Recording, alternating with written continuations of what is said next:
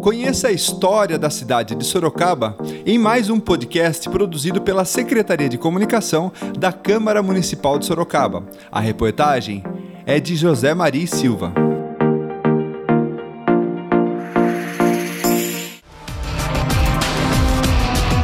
No sinuoso traçado de suas ruas, na solene história de seus monumentos, Sorocaba guarda a memória de diversos povos. Por que, que as nossas ruas são tortas, principalmente as ruas do centro? Por que esses caminhos? Por que, que a Rua da Penha corta toda a cidade? Tudo tem a sua história. Se você olhar assim para o centro, a Rua de São Bento, vindo lá da Escola Padilha, Fórum Velho, ela é retinha. De repente, quando ela passa em frente à igreja, tem uma curva torta. Eu gosto de falar esse termo. É o caminho dos índios. E por aí foram feitas as primeiras ruas, as primeiras casas, em cima desses caminhos.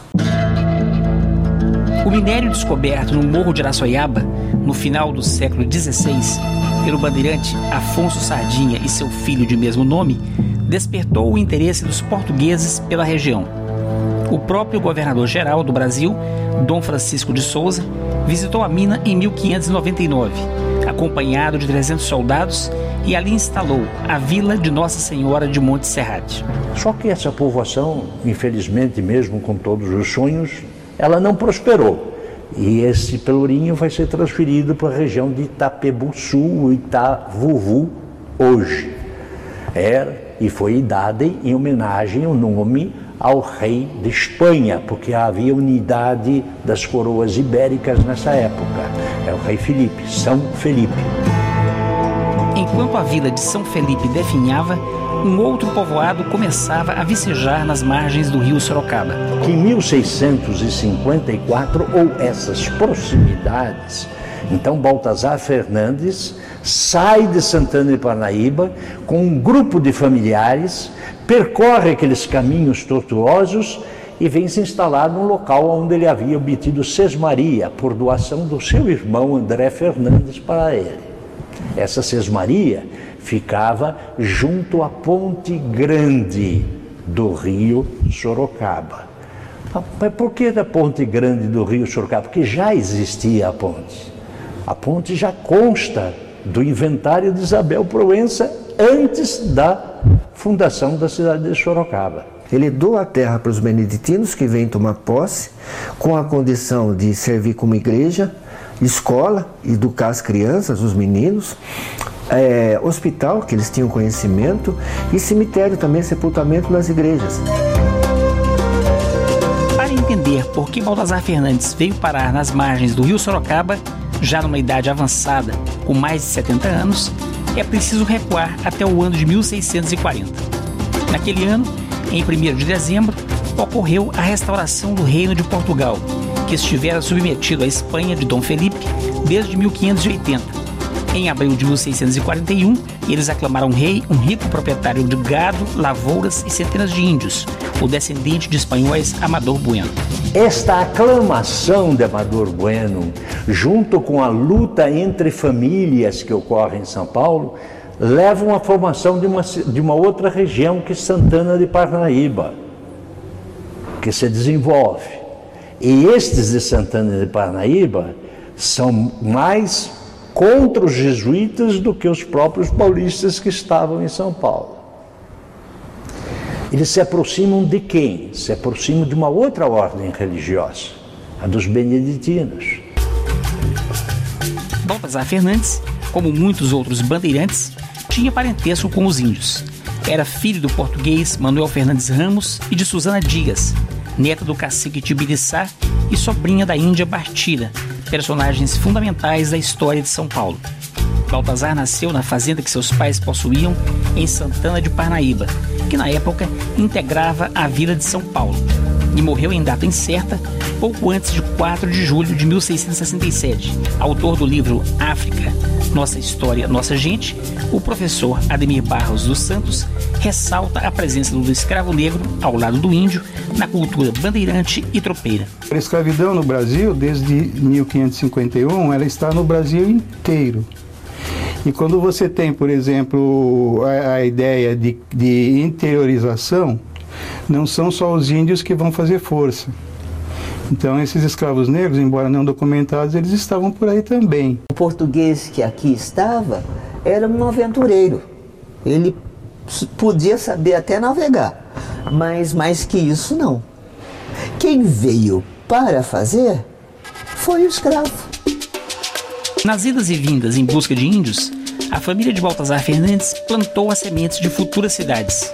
Baltazar Fernandes, o fundador de Sorocaba, nasceu em Santana do Parnaíba. Menino ainda, ele saía a pé de Santana e até Sete Quedas no Paraná caçando índio.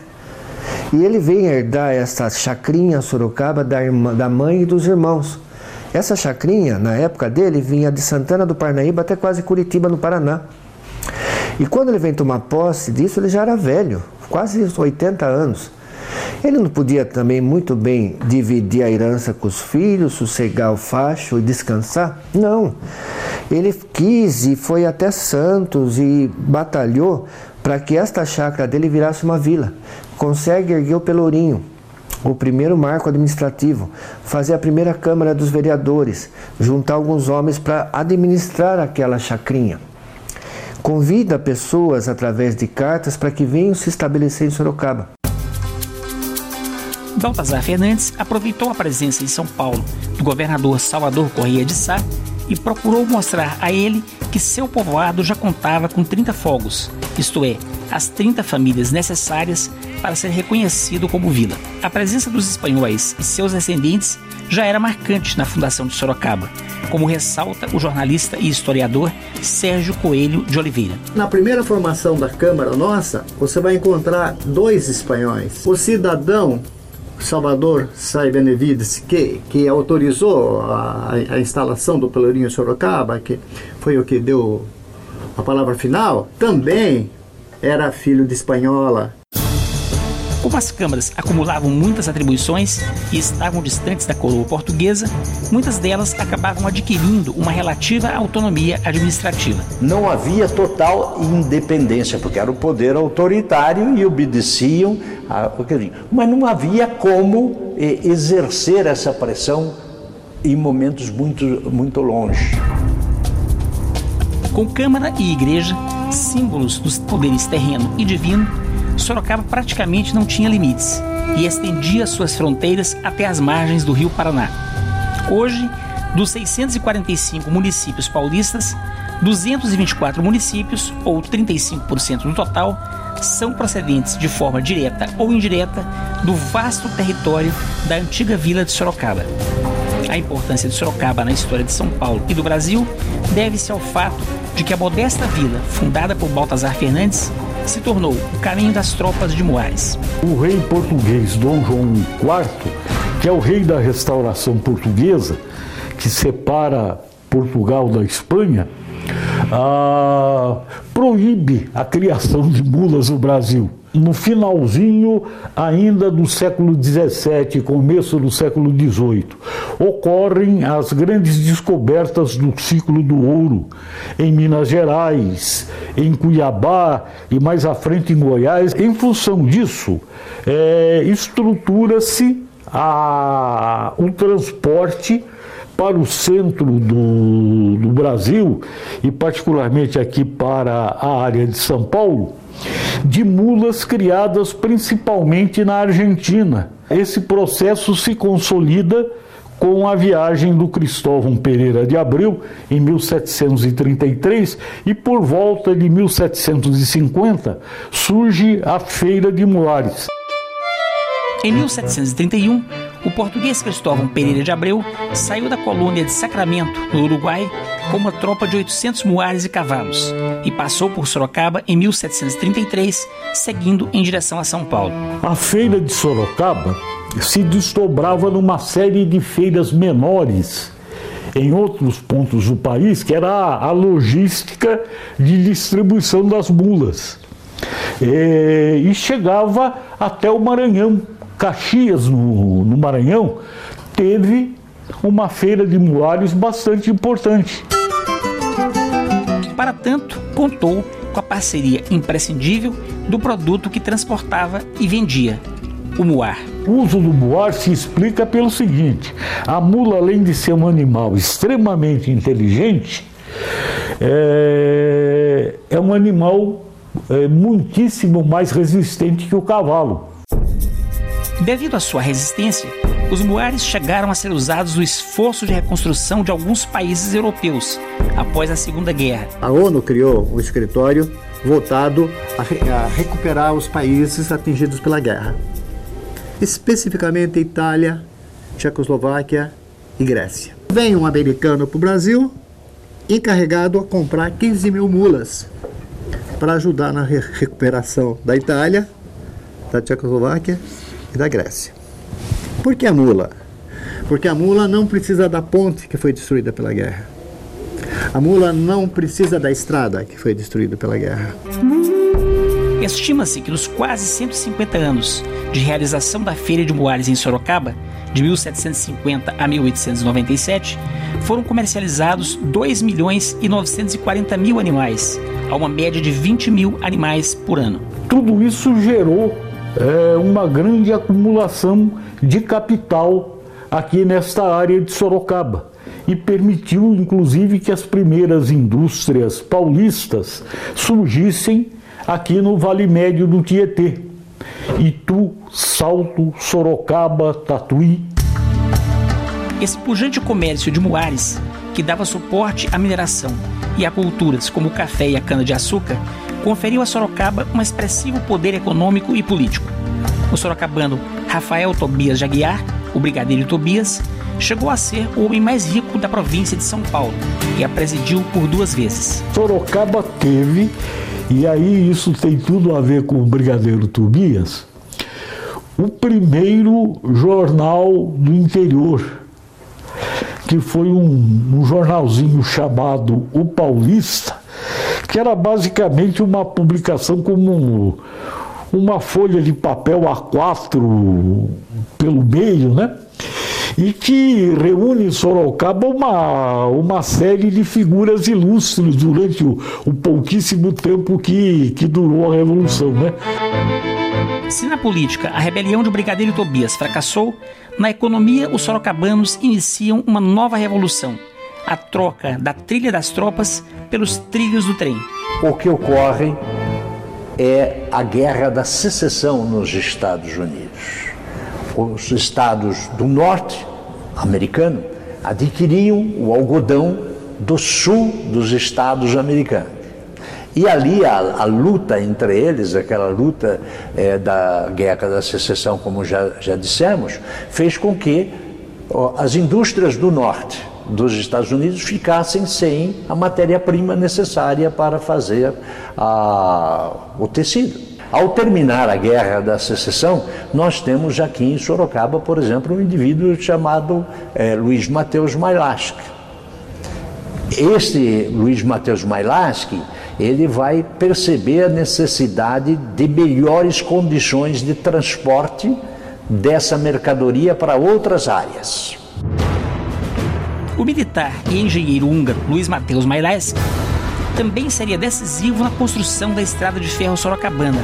Os lituanos estavam se batendo pela construção de um ramal de Itu até Jundiaí, né?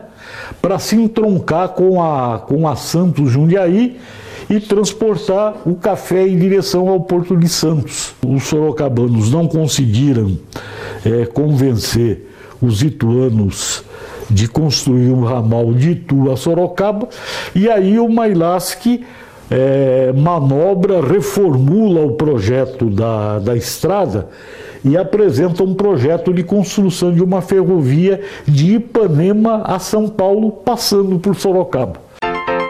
A estrada de ferro sorocabana tornou obsoleta a antiga Feira de Moares, que havia colocado Sorocaba no mapa e na história do Brasil. Uma epidemia de febre amarela, marcando tragicamente a virada do século, selou o destino da feira, realizada pela última vez em 1897. Sempre a gente tinha pequenas, pequenas epidemias, pequenos surtos de doenças.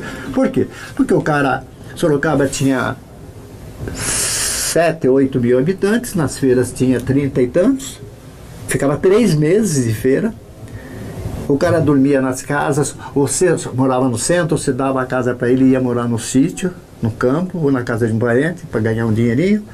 E os caras, toda essa multidão de gente jogando uh, o criado mudo lá, a bacia do criado mudo na rua, né? Não tinha descarga, não tinha esgoto, não tinha nada. Imagine essa, essa multiplicação. Isso vai gerando epidemias, doenças, isso já há muito tempo. Mais de 800 pessoas morreram, um sexto da população. Em menos de três meses, a população junto formaram três frentes de cuidar do mosquito, de dar assistência ao doente e dar assistência às famílias que perderam seus parentes e ficaram sem era nem beira. Em três meses zerou a febre amarela. Esse modelo de atuação que foi usado em Ribeirão Preto e foi usado depois no Brasil inteiro. Olha que beleza. Mas se a feira de Moares acabou, o tropeirismo ainda teve uma sobrevida, mesmo como atividade econômica. Talvez, é, se não tivesse a febre amarela, a nossa feira chegaria até 1930, por aí. Como chegou a atividade tropeira em Sorocaba, chega até 1930. O Brasil, até a metade da década de 1950, dependeu para interligar as cidades do seu interior profundo, em termos de transporte de superfície, da tração animal. Ou seja, as tropas de, de Moares transportaram cargas e transportaram inclusive pessoas e foram uma peça essencial na vida do país até a segunda metade da década de 50. O ingresso de Sorocaba na era industrial começa a se delinear já na metade do século XIX, pois a cidade já chamava a atenção de empreendedores arrojados. Grandes impérios, grandes famílias começaram anônimo aqui, como o Grupo Votorantim, Grupo Matarazzo e tantos outros. No período propriamente industrial, a nossa grande figura foi um industrial inglês chamado John Kenworth, que foi, a meu ver, a, o empresário que efetivamente tinha uma visão industrial. O Kenworth é, viabiliza a, o tecido estampado e está por trás da criação uh, da primeira holding industrial da nossa região, possivelmente uma das primeiras do Brasil, que vem a ser a Companhia Nacional de Estamparia. No campo administrativo, a entrada de Sorocaba no século XX, em plena República, pouco alterou suas formas políticas. De 1891 a 1908, o município foi governado por intendentes, escolhidos entre seus pares de vereança. A partir de 1908, o cargo do chefe do executivo do município voltou a ser chamado de prefeito municipal, mas sua escolha continuou sendo feita entre os vereadores eleitos até 1930. Com a Revolução de 30, Getúlio Vargas fechou todas as câmaras municipais do país e extinguiu o mandato dos vereadores. Os municípios passaram a ser governados por interventores. Essa situação perdurou por 16 anos até a redemocratização de 1946, quando as câmaras municipais ganharam um perfil próximo do atual. Sorocaba, ela vem bem politicamente até a Revolução até a ditadura do Getúlio. Fica 17 anos com 17 prefeitos. Desses 17 prefeitos, 15 vêm do Rio Grande do Sul, vêm do Minas, vêm não sei de onde, sem saber nada de Sorocaba. Foi a partir do final da década de 60 que Sorocaba retomou o seu crescimento industrial. Com o desmembramento de Votorantim, que havia ocorrido em 64, a, a cidade, do ponto de vista tributário, é, se viu numa situação difícil porque perdeu a receita decorrente das, da, da indústria de cimento e da indústria de papel celofane, que naquele, importante, naquele momento eram importantes e estavam em Votorantim. Então, a, o governo do prefeito Armando Panunzio começa a lançar as bases de um novo, de um distrito industrial em Sorocaba, que ganha grande impulso no governo do seu sucessor, o grande prefeito José Crespo Gonzalez. Para alcançar esse desenvolvimento, Sorocaba contou com o trabalho e o sonho dos sorocabanos, somados à contribuição de imigrantes nacionais ou estrangeiros que aqui aportaram. Entre os sorocabanos nativos ou adotivos que ajudaram a escrever essa história, encontra-se o professor Milton Marinho Martins, legendário diretor do Colégio Aquiles de Almeida, hoje com 97 anos. Memória viva e vívida da educação em Sorocaba, ele recebeu a TV Câmara em sua casa e discorreu sobre o passado da educação do Brasil, começando pelo Império. Naquele tempo as escolas eram a casa dos professores, né? Era engraçado antigamente, né? No tempo do Império, né? O professor dava aula na, na casa dele, né? Nomeado, tudo, era do governo, mas era na casa dele. Ah, depois que começaram a surgir os grupos escolares, né? Daí as escolas espalhadas eram reunidas e formavam um grupo, né? Milton Marinho também lecionou no curso ferroviário, que serviu de modelo para outras instituições do país, como o Senai. Quando veio a ferrovia, precisava de mão de obra técnica, porque até então todo mundo era lavrador. Montou-se aqui em Sorocaba um curso ferroviário, um curso técnico, simples, mas com tamanha qualidade que a Fiesp da época veio estudar este curso ferroviário, porque os, as, os adolescentes estudavam a parte teórica de manhã e à tarde iam na prática, nas oficinas trabalhar. Tão perfeito que a Fiesp, a partir desse modelo de Sorocaba, criou as escolas senais do Brasil inteiro. Fui convidado a instalar um curso ferroviário em, em, em Vitória, capital do Espírito Santo. Fui convidado pra, pra, pelo governador do estado lá. Outro professor que participou ativamente da história do ensino em Sorocaba foi Aldo Vanuc, ex-reitor da Uniso. Terminando o meu segundo mandato como diretor da Faculdade de Filosofia, eu me ofereci para um trabalho que eu achei urgente. Sorocaba precisava ter a sua universidade. E a, a Fundação Dom Aguirre, que tem o nome dele em homenagem a ele, que é mantenedora que era mantenedora da filosofia e da faculdade de administração, me nomeou encarregado do projeto Uniso, projeto da Universidade de Sorocaba. Rasgada no chão pela natureza e só erguida pelo trabalho de milhares de homens e mulheres, que hoje somam quase 700 mil pessoas, Sorocaba é uma cidade única. Nasceu nas cercanias de um mosteiro, consolidou-se em torno de uma feira de muares e ganhou o mundo com a produção de sua indústria têxtil, hoje substituída por um dos mais modernos parques industriais do país.